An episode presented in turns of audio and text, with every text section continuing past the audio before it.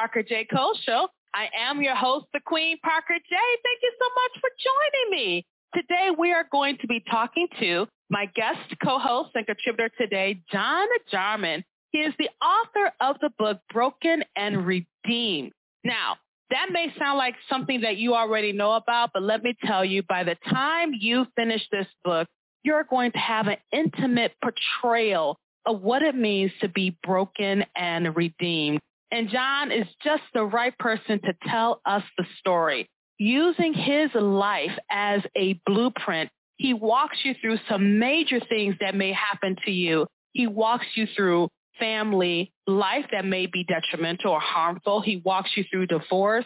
He walks you through things you may not even remember, as well as spiritual warfare, all told in a very conversational way, filled with just an intimate portrayal of his life, what he's dealt with. And guess what? He also imparts biblical truths for you to live your life by.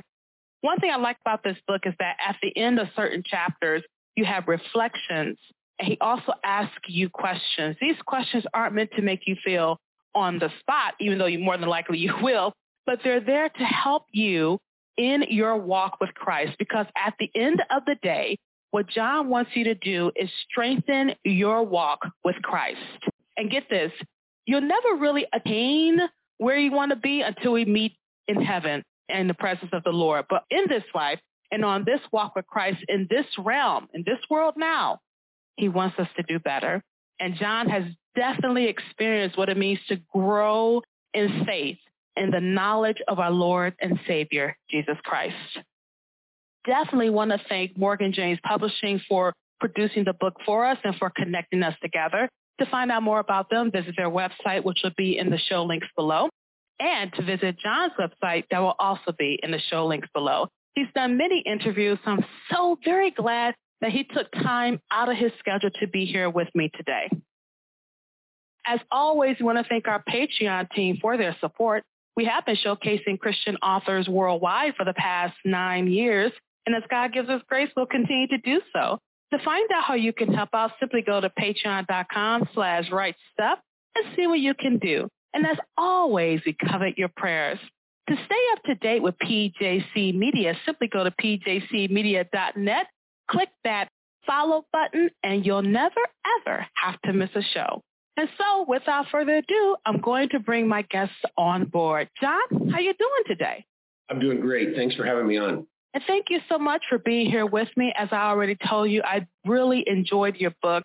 It was so intimate, so mind-opening. It made you think. And you often, as you were telling your story, I started to think about my own life and how maybe there are parallels or, or there weren't parallels. The whole point about your book is to make people think. And I know this was a labor of love, a labor of faith, a labor of dealing with a lot of different things because this book took some time for you to write. How long did it take for you to write? Well, I actually started back in 2014 and I got some help uh, from a young lady who wrote for our church and she helped me outline the book and I started and I worked on it for a little while and I had five chapters done and then it actually sat on the shelf until February of last year.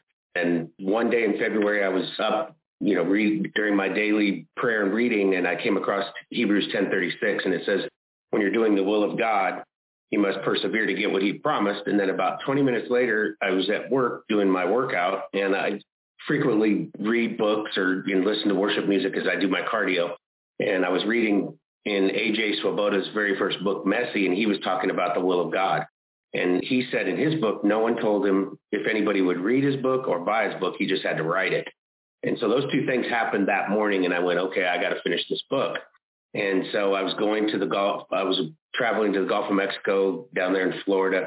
And so I said, I'm going to write for two hours every morning. And I did that on the vacation. I came back and I continued to do that. And the book was done in three weeks. So it was a true spiritual dump and, and it just, you know, everything came together and it was, you know, God's words, you know, I was just a vessel to put the words on the paper.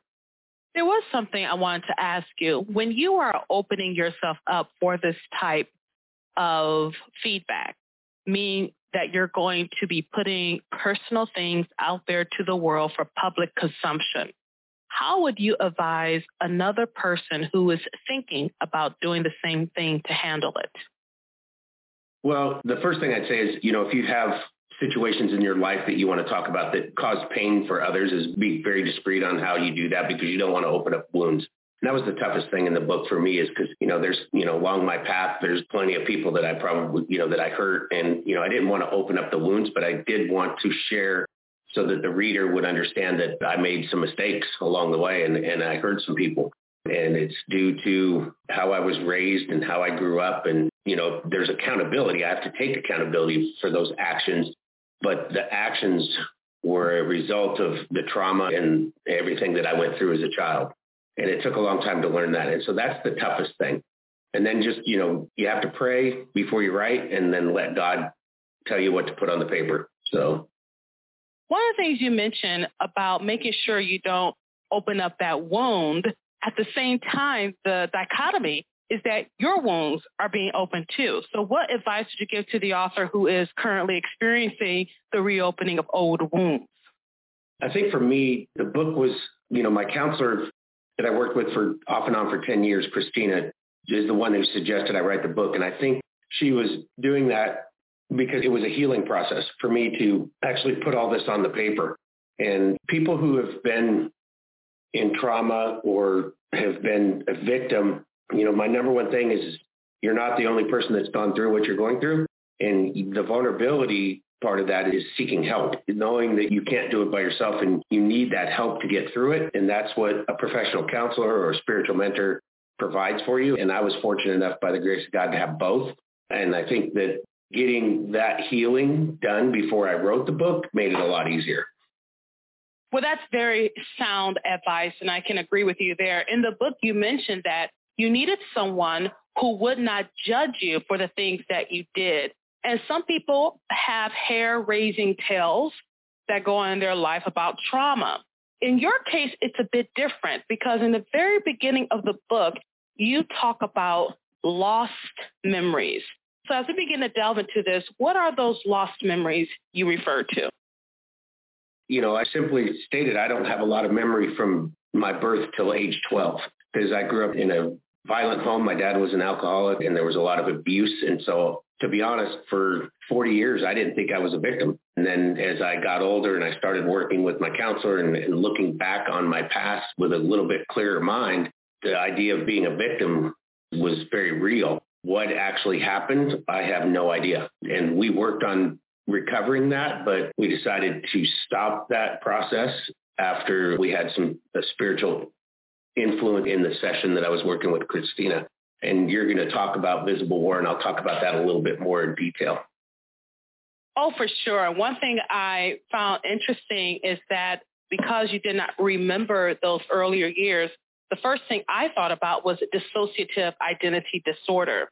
And this is what the mind does to protect itself. And some people may see it as a detriment, but I actually think the Lord in his infinite wisdom, knowing how humanity gets and how it works, he built within us fail safes so we don't have to succumb to the abyss. And DID is something that's gaining more traction. And as more people come forward about trauma and starting to understand that, hey, this is how the mind protects itself. That's just my personal opinion. John, I don't want to give away too much of what's going on in the story, but that was the very first thing I thought, like your mind protected itself from the trauma.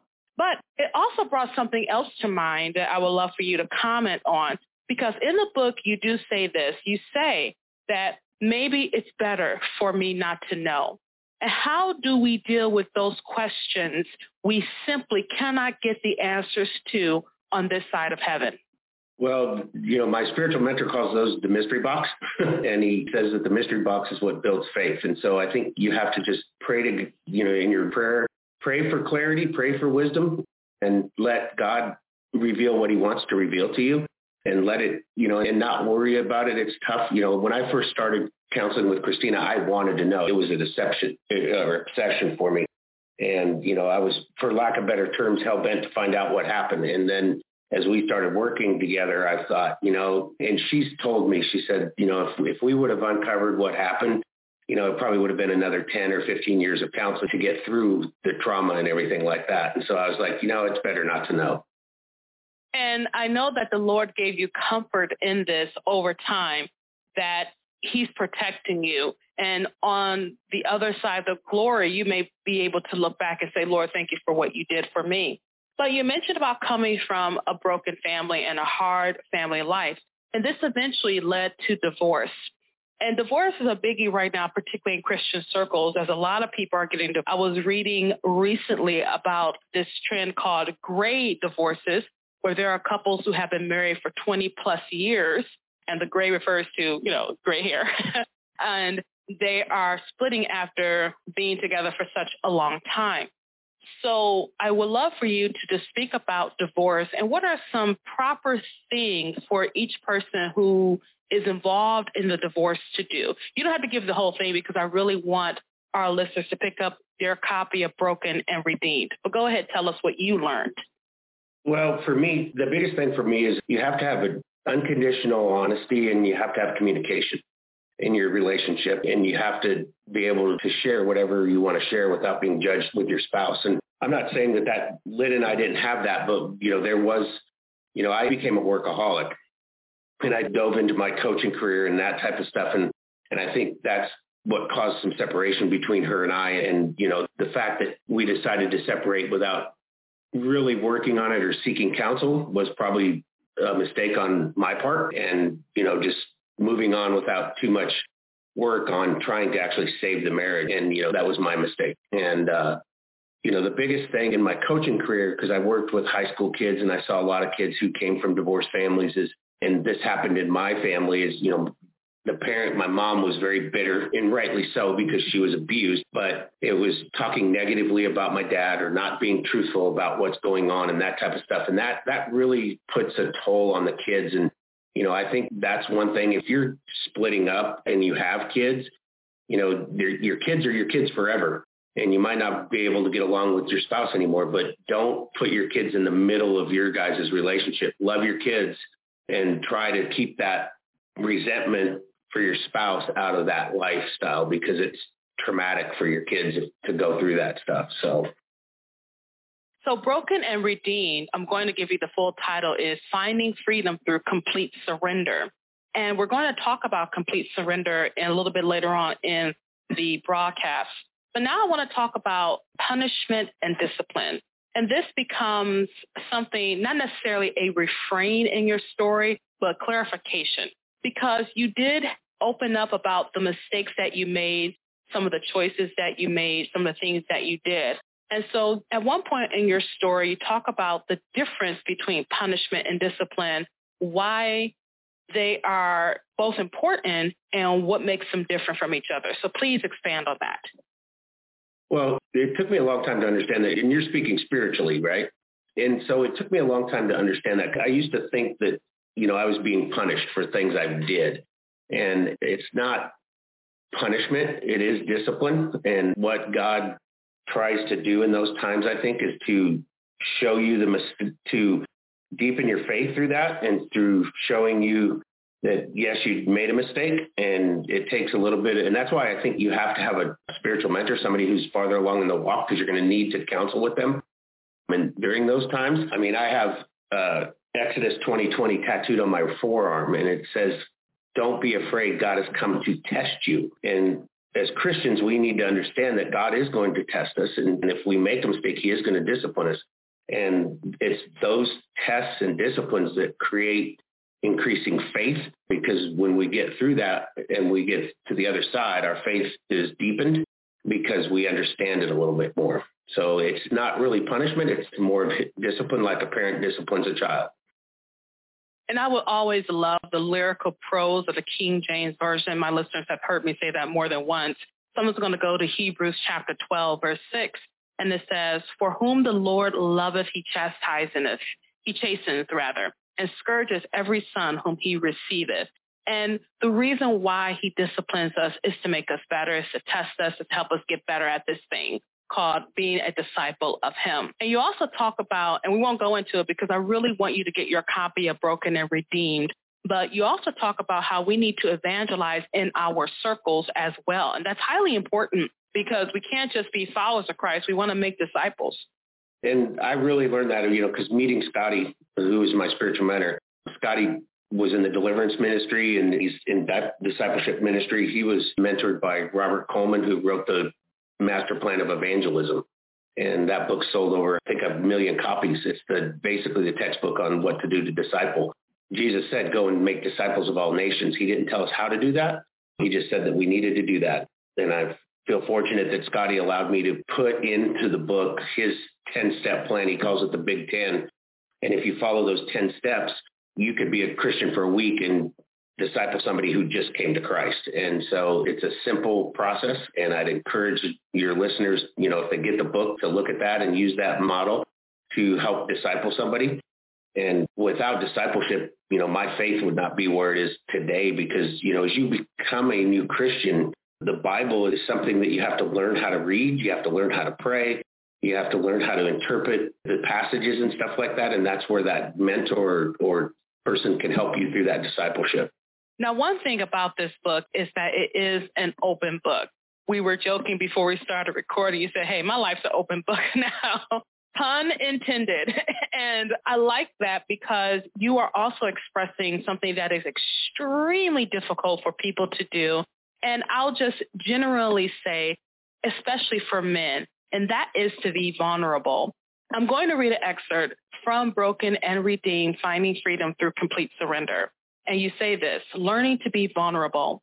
One day in my morning reading, I came to 2 Corinthians 12, 8 through 10, the New International Version. Three times I pleaded with the Lord to take it away from me. But he said to me, my grace is sufficient for you, for my power is made perfect in weakness.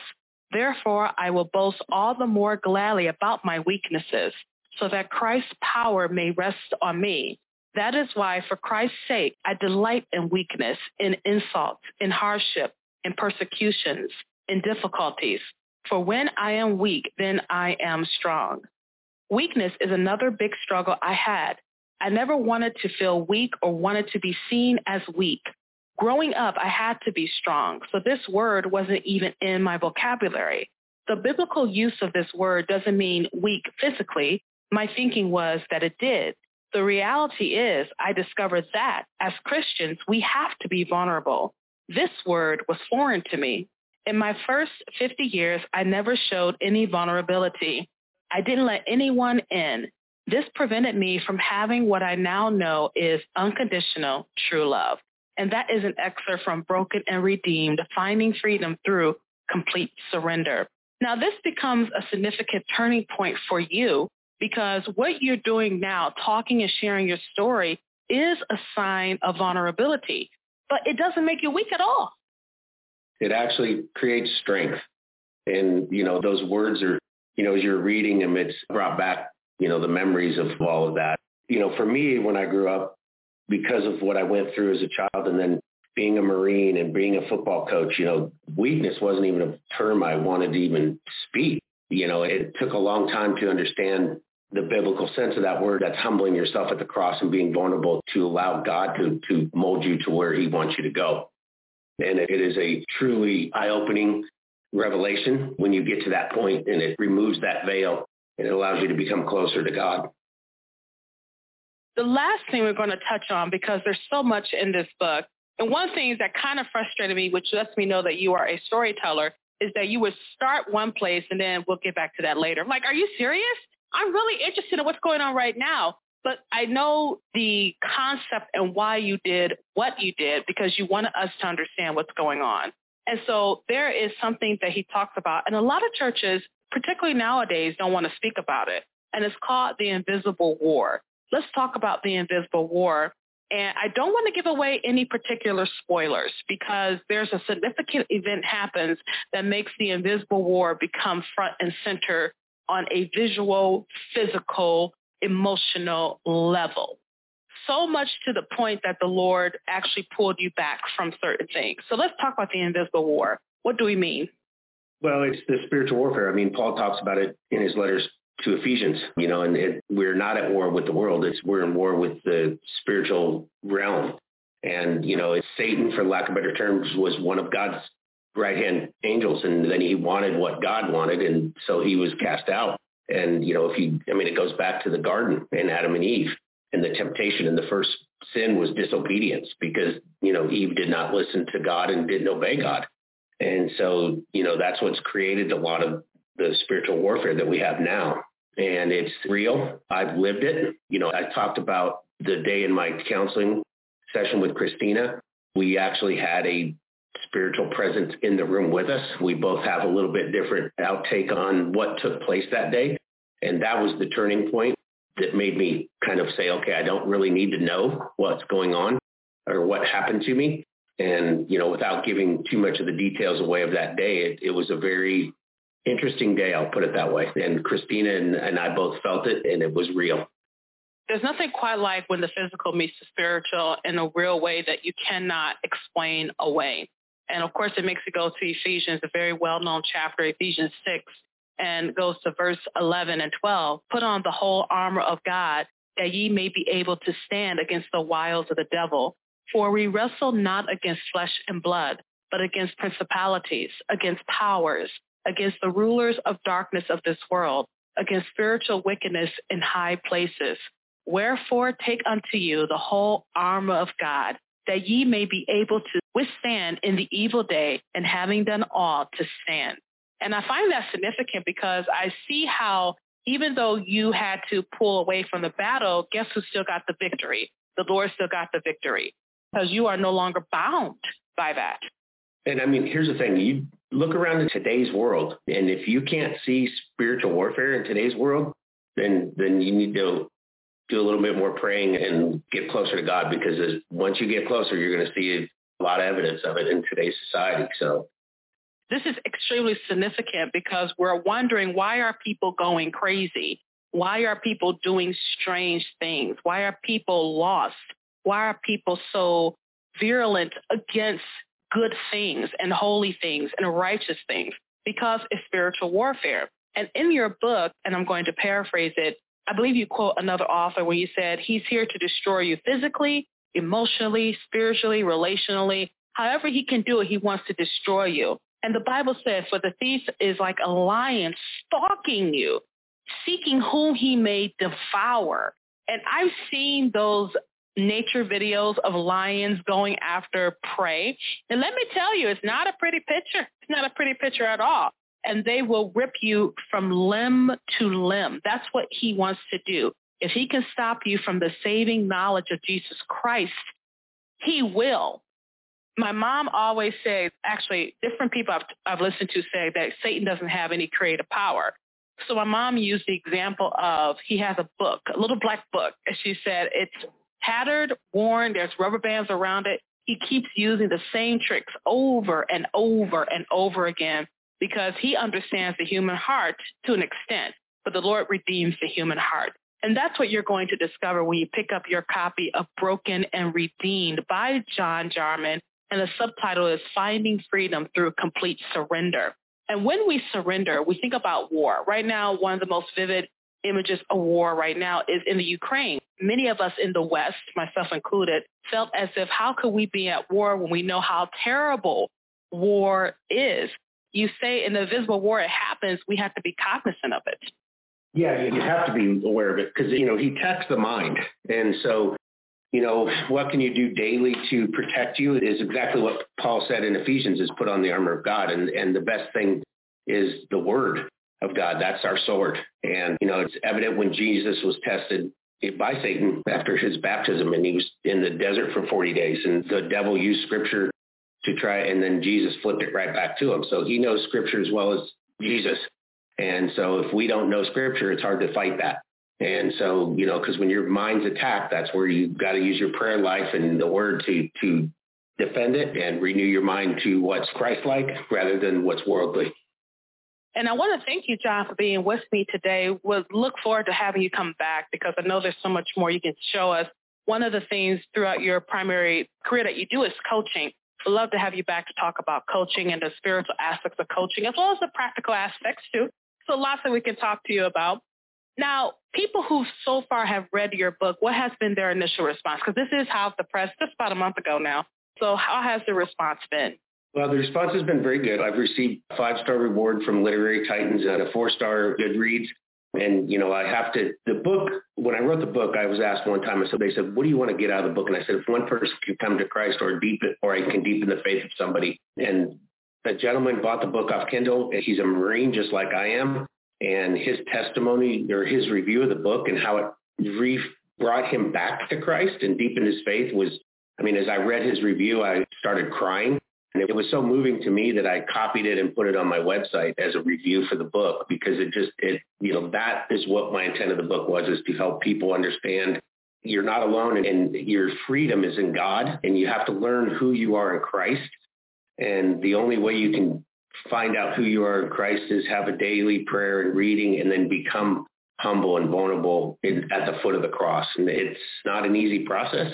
It's going to be a little bit painful because you have to do some soul searching and but you can get through it and on the other side when you experience that freedom it's amazing and then to watch what God does in your life after that I wouldn't be sitting here talking to you had I not experienced that because the book was a total God thing. And that's a constant refrain through broken everything, finding freedom and complete surrender is it's a God thing. And the Lord is very intentional. He's very intentional when he reaches out to us that's why I wouldn't call it random. I call it conspiracy. And I want to thank you, John, for being with me today. I would love for you in the few moments that we have, pray for those of us who are still looking to be healed and mended through, because of trauma. Please pray for us today. Dear Heavenly Father, we just thank you for this time together, and we just ask that this message touch the hearts of those who are struggling, Father, who are victims of abuse or whatever, that are trying to figure out which way to go, Father. We just ask that you give them the courage, the wisdom, and the strength to raise their hand and find the help that they need, place the help in front of them. And just we we ask that you just be with us through today, renew our mind and our heart to you, O Lord. And again, I just want to uh, thank you for this time. And in your mighty name, we pray. Amen. John, thank you for that lovely prayer. Thank you for being with me on the show today. Thank you very much for having me, Parker, and I truly enjoyed it, and I would love to come back and visit with you again. And we were talking today to John Jarman. He is the author of the book Broken and Redeemed, Finding Freedom Through Complete Surrender. I really enjoyed this book. I want to thank Morgan James for publishing it and letting it be known out to the world. If you're having difficulty with dealing with past trauma, if you're sitting there wondering, when will I get over this? Why did they do this to me? Why would God allow this to happen?